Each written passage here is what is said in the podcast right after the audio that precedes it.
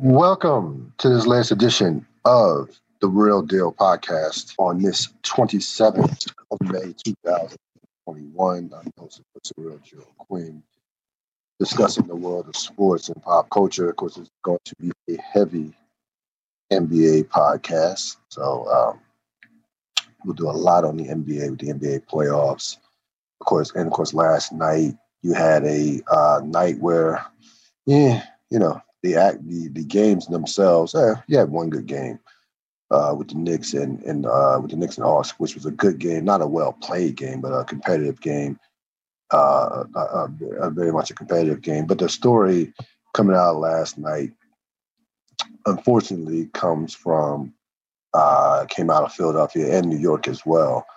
Um, Russell Westbrook was gets uh, hurts his ankle leaves the game uh, early in the fourth. I believe it was early in the it was midway through the fourth quarter, or even early in the fourth quarter, sometime in the fourth quarter. I wasn't really wasn't into that particular game because you know because you know, the Wizards were just getting pummeled by uh, a team that they're frankly you know just you know overmatched uh, against a team that just they basically just have no chance against it in terms of the Sixers. So Westbrook leaving the court and he's uh, with some with some uh, Wizards personnel.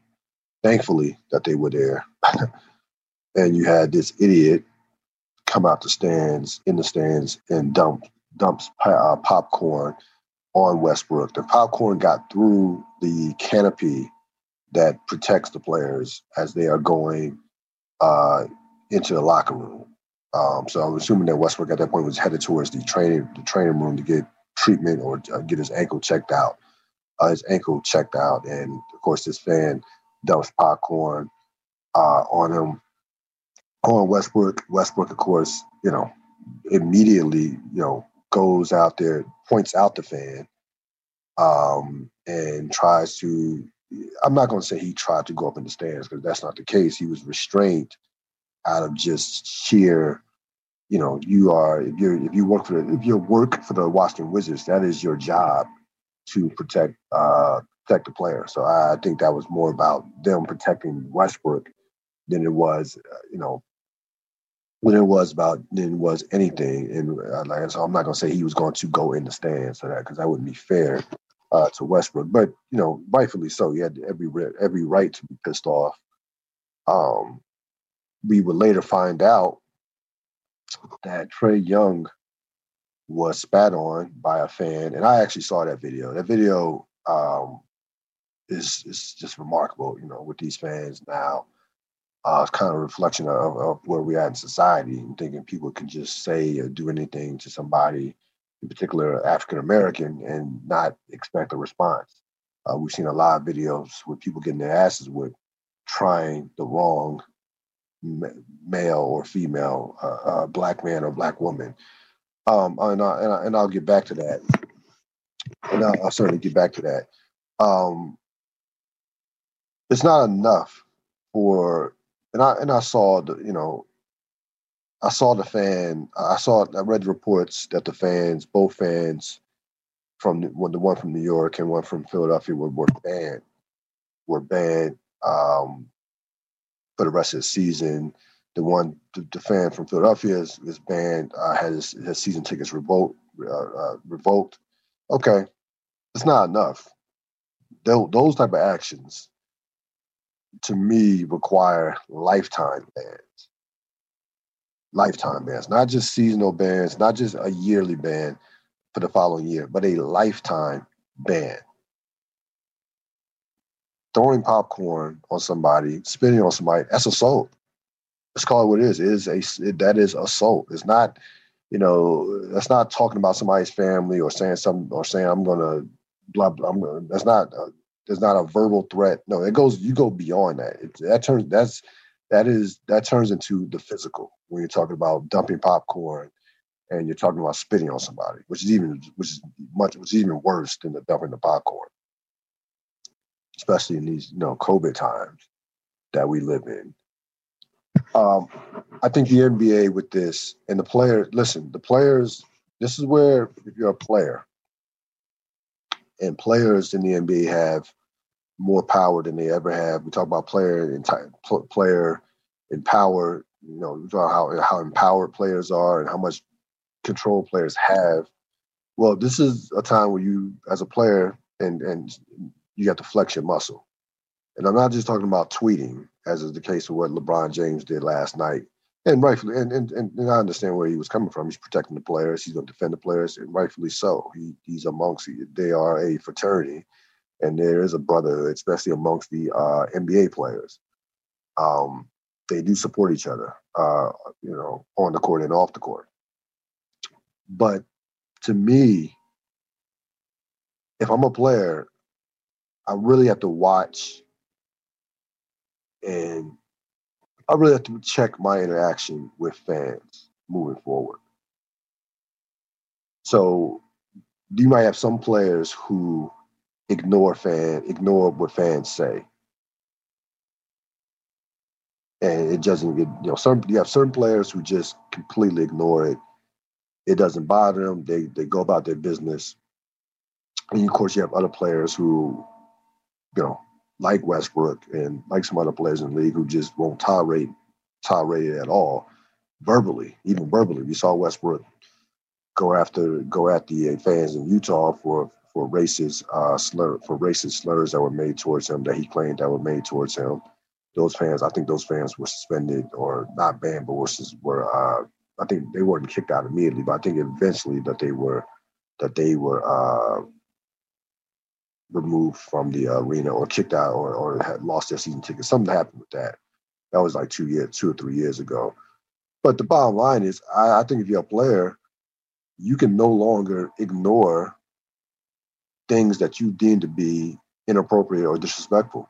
Uh, I think that's where it's gotten to because you have to force the NBA or put pressure on the NBA to hold fans accountable. And it can't be just, well, you know, obviously throwing popcorn, spinning or that's that, that goes without saying that those are are are, are you know are punishable offenses, and those are offenses that that deem a a a ban to me a permanent ban, not just a indefinite ban, but a permanent ban. But I think players are going to have to really be cognizant of what's being said to them and not just call it out to a security guard, not just call it out to an official, but just but really go to the NBA and say, look, we we can't tie, we can't have any of this. So I think that's what players are going to have to do for moving forward. Like there might again, there might be players. I know there are a lot of players who just might completely ignore ignore what fans say to them, even if it's disrespectful, even if it's it crosses the line. You know, you're talking about somebody's kids, wife, something like that. That to me, I think it's got to a point where you have to where you really have to uh, call that out moving forward. And it can't just be in certain individuals like a Westbrook or like a, other, a couple other players who will call it out. No, this has to be a, a collective group effort if you're if you're a player. That's where we're at right now. Like you, like it's almost like, and and I'll say this: there are certain there are players. I mean, LeBron's said this. Jae Crowder, I heard Jae Crowder come out and say this today. There are players that like to go, but that like to go back and forth with the fans. That like talking shit with the fans. I think I think as a player, you might have to you might have to check that for the future. Like I like we, that's where because because here's the thing, here's the thing, folks, people. We're in a society now, and all this, all some a lot of this, a lot of this connects in terms of race and yes, it is a part is is a race issue. To make no make make no mistake about it. But we're at a point where again you see a number. We saw a number of videos where someone will call call a black person, call a black man, call a black woman a nigger, get they at, and then get the shit beat out of them. And I, we I've seen a number of those videos over the course of last year. The, don't don't think that that type of behavior is not going to get feel is not going to um, get passed on to the sports the sports world with with with, with fans coming back. Don't think that it it one hundred percent is. And I'm telling you right now, as these fans as fans come and again, fans will the way it's moving right, the way it's going right now, um, next season we're going to have and probably full. We're definitely going to have full capacity next season uh, in venues across the country, and you're going to have fans out here who are going to tr- who are going to try these players, especially in especially in the, in the NBA, where the um, the venues are the, where the uh, venues you know it's, it's a more intimate setting. I mean, you're right there. You know, you have great seats. You are you're literally right there, uh, within you know walking distance of the of, of, of a player. I mean, you can really depending on where you're sitting at, not walking distance, but you're you know is you're much closer than uh, of course a football stadium, you know, football stadium or soccer stadium, or even soccer, or even with hockey, which is protected by uh, the plexiglass. So basketball is easily the most intimate of settings in regards to the four major sports.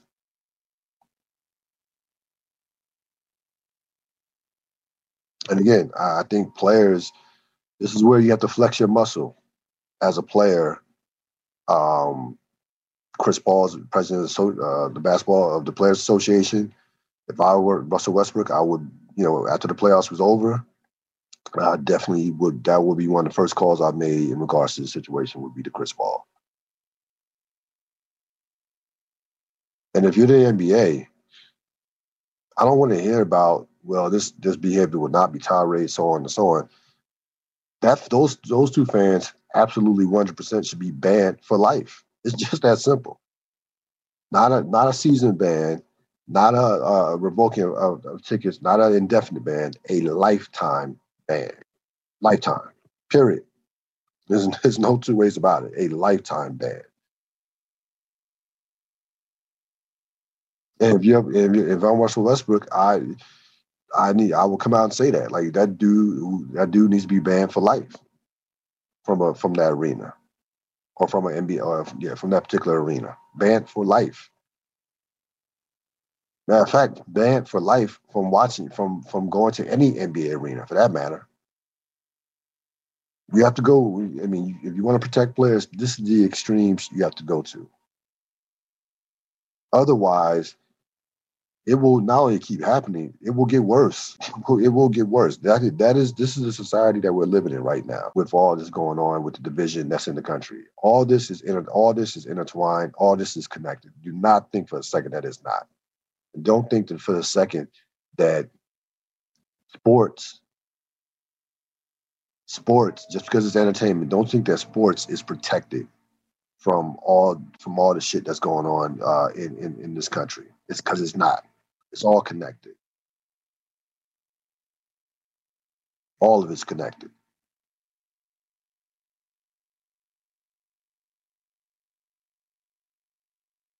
So again, I think players, you know, NBA has, of course, the NBA has, a job to protect its players, but the NBA, but again, I, and I'll compare it to, you know, I'll make this analogy of, of, of voters putting pressure on the government, the players have to put the pressure on the NBA to protect them. Because the NBA really doesn't want to ban fans for life. They really don't want to do that. They want to walk that balance of, hey, we'll ban them for a year. Following year, we can get that get that ticket money, get that uh, season ticket money back. That's what I'm telling you. It's, a, it's a business. And don't don't think for a second that the NBA is not thinking like that still a business at the end of the day. One talk, of course, tonight you will have um, the Lakers taking on um, the Lakers and Phoenix in Game Three. We'll talk more about that series later on later on the podcast. But I just I, I just have to I just have to I just wanted to get on this this this Laker Clipper dynamic and listen. I I, as a as a lifelong Laker fan, could frankly could frankly give two shits about the Clippers. Um, they're not a rivalry. I don't think about the Clippers. I don't. I'm not concerned at all about the Clippers. I find it interesting though about the Clippers as they, you know, continue to embarrass themselves in the postseason over the last losing, you know, five straight games now to the Dallas Mavericks. No, not to the Dallas Mavericks, but five straight postseason games. Going back to the series last year with Denver Nuggets, three to them, and now two to Dallas, a team that they are superior in talent. They have like, you know, way more talent than and clearly should be should not be down up 2-0 in the series and should be in the shouldn't shouldn't be in their current predicament. But you know, a couple years ago, when Kawhi Leonard signed with the Clippers and spurned the Lakers, the Lakers were seemingly the butt of of a lot of jokes. Kawhi used them. The Clippers uh, have exceeded them as a far superior organization. The Clippers are are this that. You know, the Clippers are going to win multiple championships. Uh, and so on and so on. So we now stand right May 27th, 2021. And since then, the Clippers have won in these two years up until this point, they've won one playoff series. Okay. We're on the other end, we're on the wrong end of one of the most embarrassing collapses in recent NBA history. And now they are two losses away from returning back to mediocrity, to be honest with you, because if they lose these next two games, which I, expect, I, I expect, I'll tell you right now, I think they're going to get swept myself. I picked Dallas to win the series in six games. The Clippers, to me, have will put up no resistance in Dallas. I'll, I'll be shocked if they put up any resistance moving forward in this in this series. Um, but they, you know, you know, don't be surprised. You know, they could be looking at mediocrity again, going back to the, the pre Chris Paul Clippers. Could definitely see a world where Kawhi Leonard says, you know what, I'm out. I'll, I'll go to New York. I'll go to Miami. And then they, then the Clippers, you know, trade Paul George. And then what are you left with? What are you left with? Marcus Morris, Terance Mann, Patrick Beverley. so again, this uh, things things can change quickly in the NBA. Things can change quickly in sports, um, and that's why you know that's why that you know when Paul George makes these comments um, from after the end of last season in regards to you know the window is basically the window is still open. Uh, this this was you know really not a big deal that we lost. You know we'll be fine. You know championship windows don't stay open for long in sports; they close quickly. Good. Ask Chris Webber with the Sacramento Kings. Everybody thought that that that, that when Sacramento took the Lakers to seven games in 2002 that they would have a three to four to five, maybe even five year championship window. That window was closed after by 2004. Really, it was only two years. They had an 02 and 03. 04, they weren't even a championship contender at that point. They had a two year window, and that was it. Windows close quickly in the world of sports. So, you know, I look at the Clippers and I look at just the mentality uh, of that franchise now versus the Lakers, who, despite all the struggles, injuries, and what have you, find themselves in a predict in with now home court advantage and find themselves still probably the class of the Western Conference. Despite the, you know the inconsistent play of Anthony Davis and LeBron not being, you know, LeBron from a physical standpoint, he's still mentally, you know, as sharp as a knife, but physically he's, not, you know, he's probably operating at about 60%, 70, maybe, maybe 70%, if that. But he's older. And again, we gotta start holding Kawhi Leonard. You know, I, I you know, hear, hear Kawhi like, I'm, I'm a Kawhi Leonard fan as far as his game. We know, I mean, he's a future Hall of Famer, but I don't want to hear I don't want to hear Kawhi mentioned amongst all time greats. right now. I, I just don't want to hear that conversation right now because Kawhi, again, and I said this at the end of last season, Kawhi does not raise the level of others around him. He gets his points, he puts up his numbers. His leader, and he just those, and there are certain intangibles that great players have, all-time great players have. Kawhi doesn't have those intangibles from a leadership standpoint.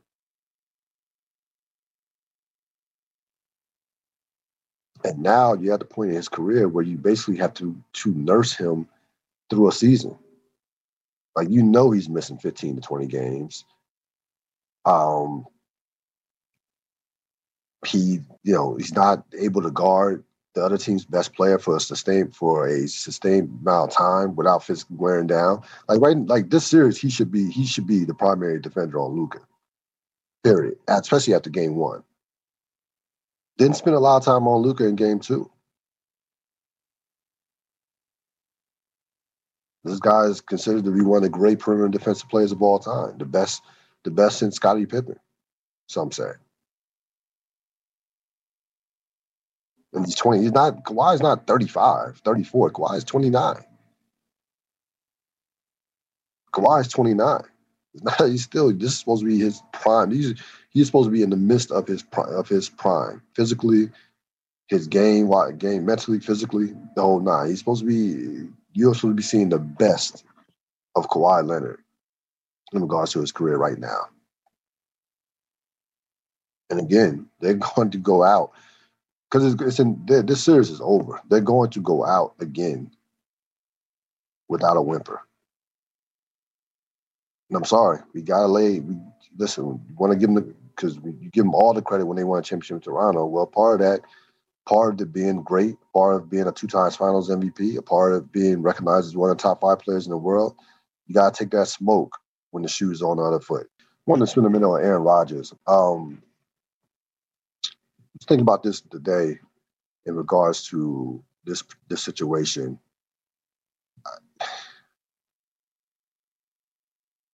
There might be a narrative that Green Bay has done Aaron Rodgers dirty, that Green Bay has not maximized Rodgers Rodgers MVP years or his best years. They should have more Super Bowls. And all those can be all those things could be could be true the bottom line to me in regards to the situation is I can't see Green Bay trading Aaron Rodgers. I, I, I like I really I, I you know I've been thinking about more as as as you know we get to a point where mini camps are coming up, OTAs, training camp will be coming up in, a, in, in about what couple of months late July, about two months, you know, six, seven to eight weeks. And I just I don't see a scenario where Rodgers sits out training camp or misses or misses time during the season. Like I don't I I, I maybe I could be dead wrong. Like Aaron Rodgers might pull a He it is all it is possible. It is very much possible that Aaron Rodgers pulls a Emmitt Smith. If you go back, you remember back in '93, Emmitt Smith won the contract extension, the '93 season, won a new contract. He sat the first two games. Dallas was went 0 and 2. Then Aaron, uh, then Emmitt Smith his, got his money, and Dallas proceeded to go win the second straight Super Bowl. I, I just don't. Again, I just don't see a situation where Aaron Rodgers does that. It seems to me that Green Bay is steadfast in in their ways, in their system, in their culture. Of this is how this is what we do. This is how it's done. No one, you know, we're not going to allow one person, even if it is Aaron Rodgers, to dictate our culture even even so even to me even like forget about forget about trading him. I don't even I, I don't even see us in it. Like they haven't even addressed, you know, you know, you got Julio Jones on the market right now. I I I would make it would make perfect sense to me for them to trade. They really want to fix a relationship with Aaron Rodgers. It would make perfect sense for them to go out there and trade for Julio Jones. I don't see it happening. It's just not. It's just not the Packers' way. I don't see it happening. And you know, Julio Jones would be, you know, would obviously fit perfectly with um, with Green Bay, uh, not having to be the number one. And you know, when you get, I mean, we'll talk more about Julio Jones, but oh, you know, when you get Julio Jones, you know Julio Jones is not playing 16 games. So I, Green Bay is equipped to have Julio Jones just play 10 to 12 games and, and be healthy and be ready for the playoffs. That's that's all it is to it. I mean, you almost have to treat Julio Jones somewhat like Kawhi Leonard from that standpoint in terms of load management because he's physically he's been you know physically breaking down over the last few years of his uh, of his career. And he's not you know he's not he's not a spring chicken anymore. He's what he's what 32 years old. Yeah, I think he's I think Julio Jones is about 32, but um, he's up there. But I, I think Green Bay has shown you they Green Bay has shown has not shown any they haven't shown that they are going to give in to Rodgers. You know, even even I mean, offering more money. That you know, that's yeah. Privately offering more money, I, I don't think that's giving in to Aaron Rodgers whatsoever. I mean, you can restructure contracts. You can add put put you know you can put players give players signing bonuses or incentive bonuses. I mean, you, there are ways you can you can give players more money, give a player, especially a quarterback, more money. And you know, it seems like Rodgers is just not worried about that. They, you know, according to him, it's about respect and, and, and how you know. And bottom line, he doesn't want the can't stand the general manager. But again, I don't see a scenario where Aaron Rodgers is traded. Like I, I just don't at all. Like I'll be shocked. And there are deals. Listen, Green. There are deals to be out there. Like you can go to Miami if you're Green Bay, and and clean house. You can get two. You can get a possible quarterback who could maybe be a franchise quarterback, and Tonga and, and Tua, and Tua. You can get multiple draft picks. They have a boatload of capital, trade capital. Does the Miami Dolphins with all these draft picks? and how much talent they have on that roster. That would be the ideal team that I would deal with. And you're trading them out of the out of the conference. And of course, Aaron Rodgers on on, on Miami, they they are instant Super Bowl contenders. But again, I don't see it. I just don't. And I mean, Rodgers, he has some leverage if he's willing to sit out games. I don't know if he's willing to sit out games. If you start if you started missing games, and that that creates leverage because the team's going to lose and then other players are going to be pissed off, not at him, as they're going to be pissed off at the organization.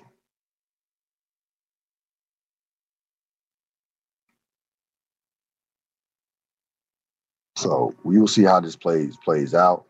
If Rodgers is traded after June first, then that will give uh, Green Bay a lot of salary cap flexibility.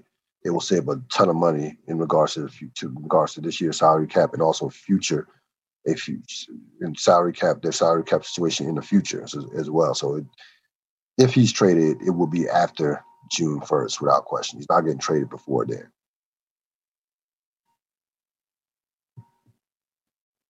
I'm getting back to the NBA playoffs.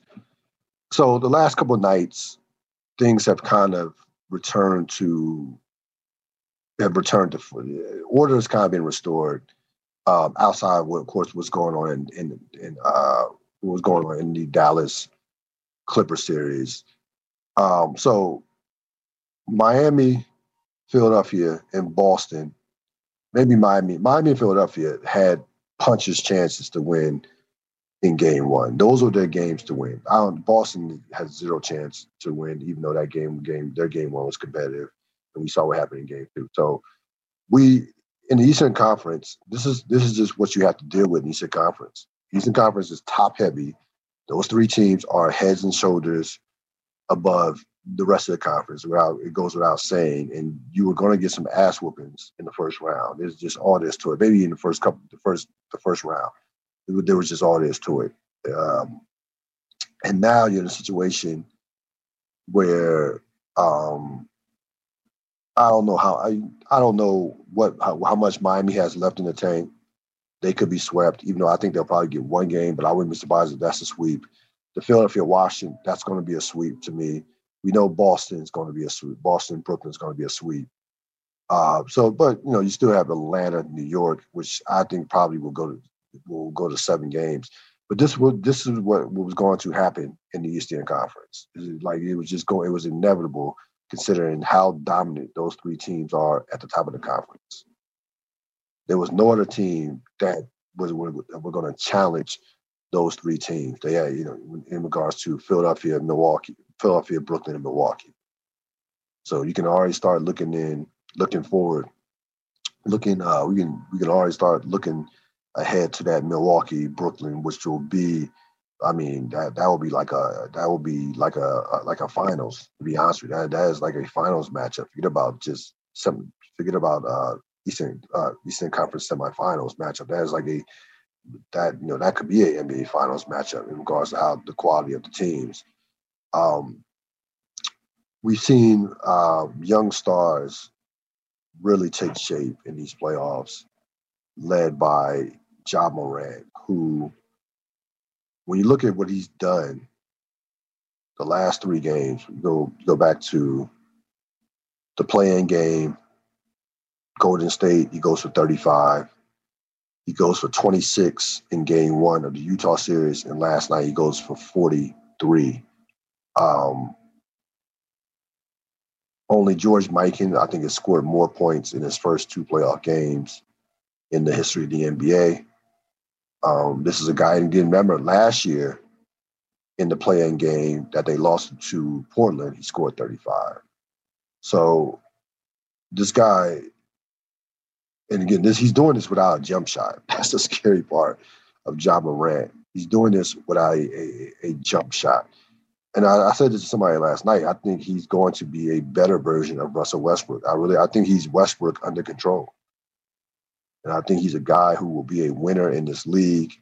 I think he's. I I, I think that that you can. I, I think he has the potential to be a best player, to be the best player on, on a um, on a championship team if the franchise puts the right pieces in place. He's that dynamic of a talent, and that, frankly, that dynamic of a leader. I mean, last night, you look at that game last night. Utah was supposed to win by thirty points everything was set up for that for, for Utah to destroy uh, Memphis, and I thought they would. I, I thought it would be an ass whooping, but he single handedly, along with Dillon Brooks, who was in foul trouble, but still had 23 points uh, in 28 in, in limited play. Uh, he basically almost single handedly scared, you know, scared the hell out of Utah and made that game a lot more difficult for Utah than, than it probably should have been. And, and this guy, he can get he gets to the paint at will. At will. And again, we you know he he does he does not have a, a, a consistent jump shot, let alone three point shot. Even though you know he uh, got hot in that Golden State game, but he doesn't have a he, he's not a good he's not a good jump shooter at this stage of his career. But um, he is show he is showed out in these playoffs, and and and really, you know, in his short, uh, in in big games, in big games the last two rigs, in big games the last two years, he's been he's just been flat out dominant. Uh, of course, Devin Booker um, and Trae Young. Devin Booker has been the best player in the Lakers series up to the first two games, and Trae Young, without question, has been the best player in the New York Knicks series through the first couple games. So you see, and again, the one common denominator for these young players coming in, coming in and, and, playing as well as they play in these is that the fact that they are they are all perimeter perimeter players. They're all perimeter players. Zion Williamson, for all the numbers that he's putting up, you know, didn't make the playoffs this year. He put up some big numbers. So, and again, that organ and we all know that that you know they had injuries and they are one one of the worst coach teams in the league. Goes without saying, but uh, it is a perimeter dominated league. Period. It is a absolute perimeter dominated league, and um, you know the big man still has value. Size in the NBA still has value, but you got to have one of these guys that can put the ball on the floor and that can that can create for others at a high high level to even have a chance uh, in today's NBA. Uh, Luka and Jokic have gotten off to really historic starts in regards to what their playoff in terms of their playoff careers. Um, Luka through has only played eight games, and of course all against the Clippers. I'm sure he wishes he could play the Clippers, you know, every playoff series of his life, uh, the way he's owned them. But Luka in eight games uh, up until this point is uh, look at look at his numbers here. 32 32 9 and 8 32 8 and 9 shooting 50% from the field and about 38% from uh from the three point line uh from the three point range. And Jokic, who has, you know, was playing a lot more, who has played, you know, Jokic is a little bit older. He's played in 35 playoff games. Jokic is has been 25, 11, and 6, shooting 52% from the field and 40, over 41% from three point range. So these, I mean, both of these players have seemingly have have been dominant in early on throughout their playoff careers. Jokic, and really, I mean, it really you have to go back to thinking about players who've gotten off to these type of starts. I mean, you're talking about Kevin Durant and LeBron James. To be honest with you, you look at when you compare, you know, when you look at what Durant and LeBron James did in their first playoff, uh, first couple of playoff years. Remember Durant, you know, 2010, he took the Lakers to six games yeah, was in the NBA Finals. Was in the NBA Finals by year three. Uh, LeBron, uh, his first playoffs, of course, lost that seven-game series to Detroit. Played well, played well uh, in what 13 games. Uh, played well, played well in 13 games in that that playoff series season. And the next year, at the age of 22, was in the NBA Finals in 2007. Now, Jokic, you, Luka has yet to win the playoff series, so we'll no, we'll see a, a big test for him. Will, will be to finish off this series. If he's great as we, if he's as great as we think he is, and as talented as we think he is, as we know he is, then he will finish the Clippers off. Luka has already, uh, Jokic has already been the best player on a team that went to the uh, went to the conference finals last year before uh, falling to the Lakers. So you got, you know, you have a, a number of talented young stars who have are take are, are beginning to take over the league. Are beginning to take over the league. Now you still again still have LeBron, still have Durant. There are still some guys in that that age range of 28, that 28 to 29 age range that are still top players. Kyrie Irving, Anthony Davis, still have those guys. Those guys are still around you can feel a change. You can feel there's a shift change coming in regards to the NBA. And normally, when this happens, it happens quicker sooner than later. When you talk about generational talents like like a Luka, when you talk about franchise caliber players like a Ja Morant, Devin Booker, Trae Young, eh, or or Nikolai Jokovic, Jokic, excuse me. As far as tonight's games, um, again, we'll see what I expect the Lakers to win to, to take out Phoenix. I, I, just don't think Phoenix has anything has anything without Chris Paul. I, I don't think that they can just. It's just too much to ask them to push the Lakers to the limit without you know their best without their best closer, without frankly one of the best closers in the closers in the league. That's why they lost game two. I mean they they were right there that game was right there for the taking. Um, if Chris Paul would have been, you know, uh, healthy enough to close. Uh, not a bad idea by Charles Barkley. I mean, Barkley mentioned something last night that they only get, if you're Phoenix, you only need to get one game to to regain home court advantage. That it would not be the worst idea to sit him for this game, and then next game is not until I think Sunday, and yeah, Sunday in Game Four and play. And he, so in essence, he would have had off. In essence, he would have had off Wednesday, Thursday, Friday, and Saturday. Wednesday, Thursday, Friday, Saturday, Sunday. So basically four and a half, four, four, four and a half days. It's not a bad idea, right? It's not a bad idea. Is it going to make the make a huge difference? I don't know. If he's that injured, then that injury is not going going going away in regards to the shoulder. But it's not a bad idea to sit him this game and play um, and go and, um, and get him ready, get him ready ready to go all in in a game four. Um, in regards to Denver Portland, um, I don't think that Portland will be Denver will be able to get away with Aaron Gordon on Damian Lillard. I expect Lillard to make the adjustment on that.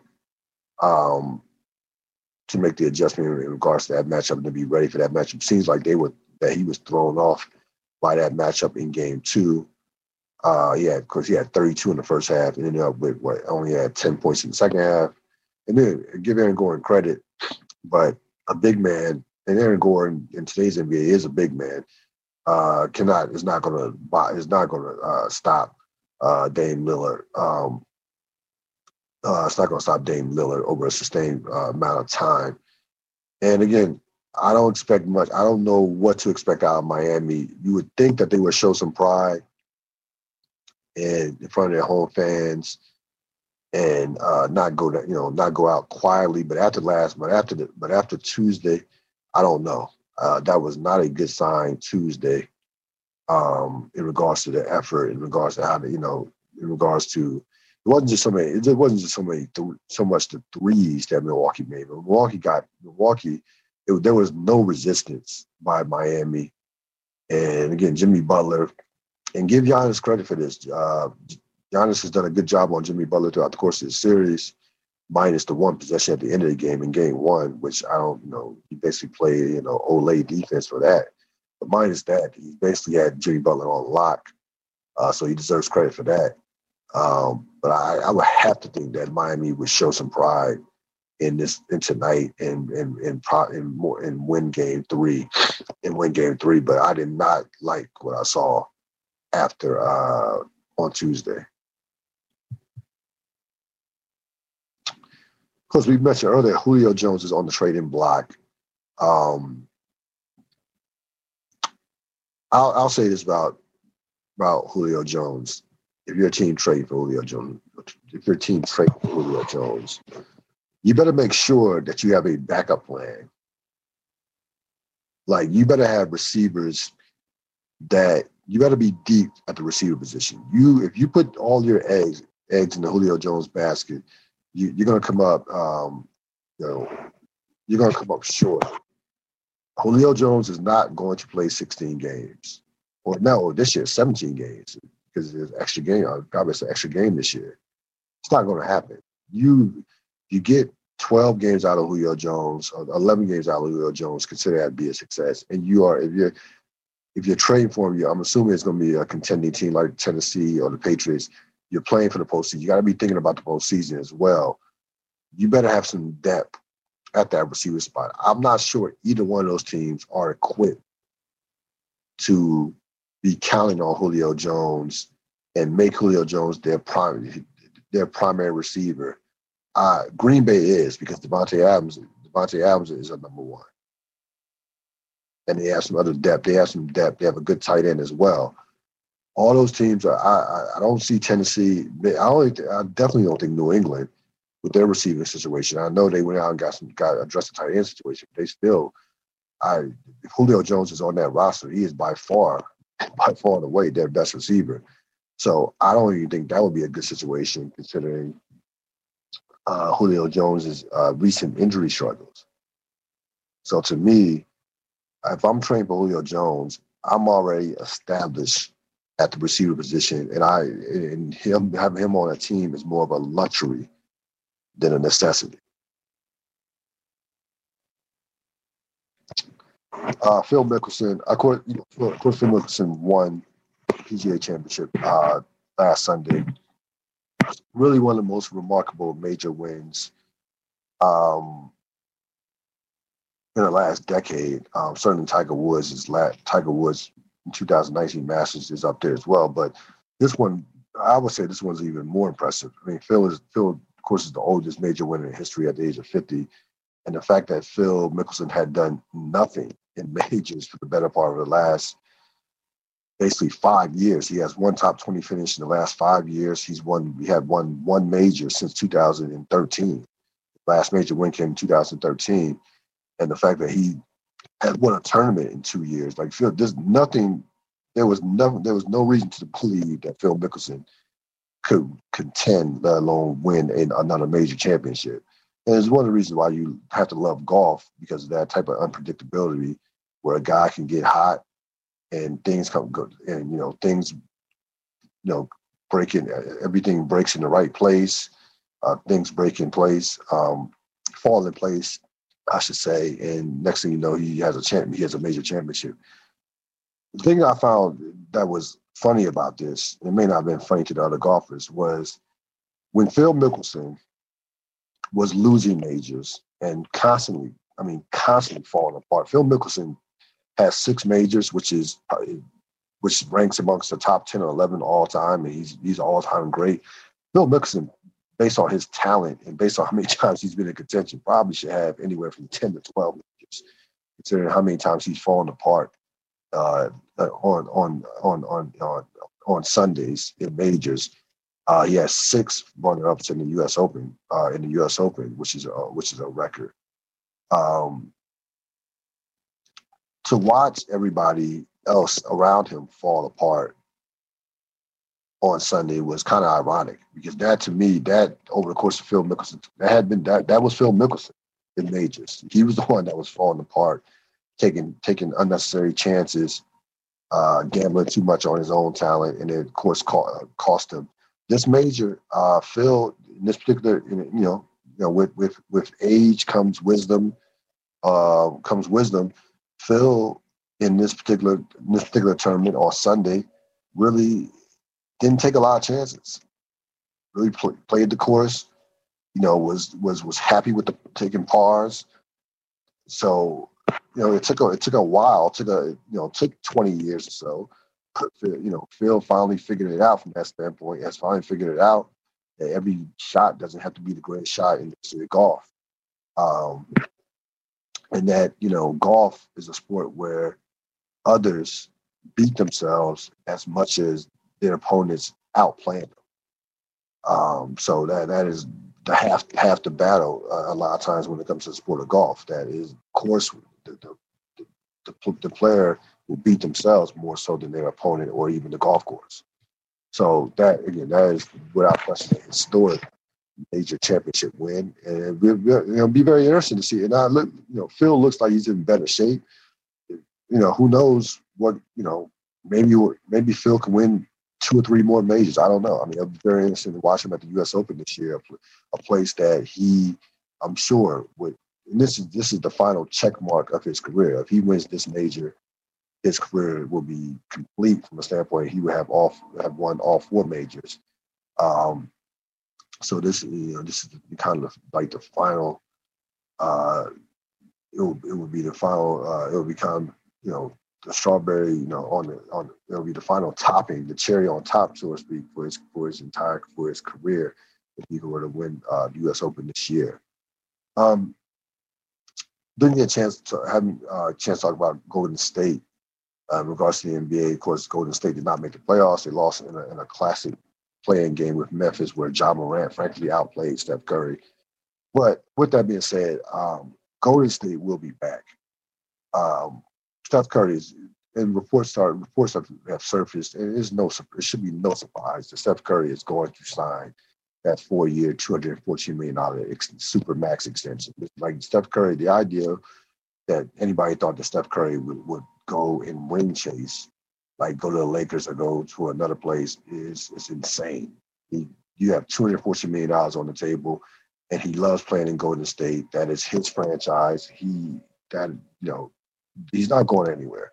He will, I think, will retire a Golden State Warrior, in my opinion. And they will have a championship caliber team next year if Klay Thompson returns at ninety percent uh, and engage Draymond Green, and they have they have lottery picks. They have they're going to have probably more likely two lottery picks in a in a in a talented draft, especially up top, to make to go out there and make a move for for an all star or for for some players that can help them out, uh, that can uh, help them out next year. So I think Golden State will be fine next year. I actually think not making the playoffs helps them be honest with you. And I like some of their, I like, frankly, like some of their core players, uh, some of their younger core uh, core players uh, uh, that they that, that that they developed over the course uh, of this season. And even Wiggins had Wiggins, who could be a trade piece. Wiggins had a nice season. And see, and you know, you put Wiggins as a fourth or fifth guy. He could, Wiggins could be the fourth best player on the championship team or fourth or fifth best player, best player on a championship team. On a championship team, he could be a defensive stalwart uh, with his athleticism. I thought he played well towards the latter part of the of the year, in particular, in uh, latter part of the year, especially in April, uh, April and May, uh, especially in April and May. So that team is going to be a problem next year, without question. And there's no again, there's no way Steph Curry is going anywhere uh, in terms of leaving that franchise. That is, you you can book it that he will be a, a, a Golden State Warrior for the remaining part of, of, of his career. That's to wrap it up for this latest edition of the Real Deal podcast. I will see you next time. Enjoy.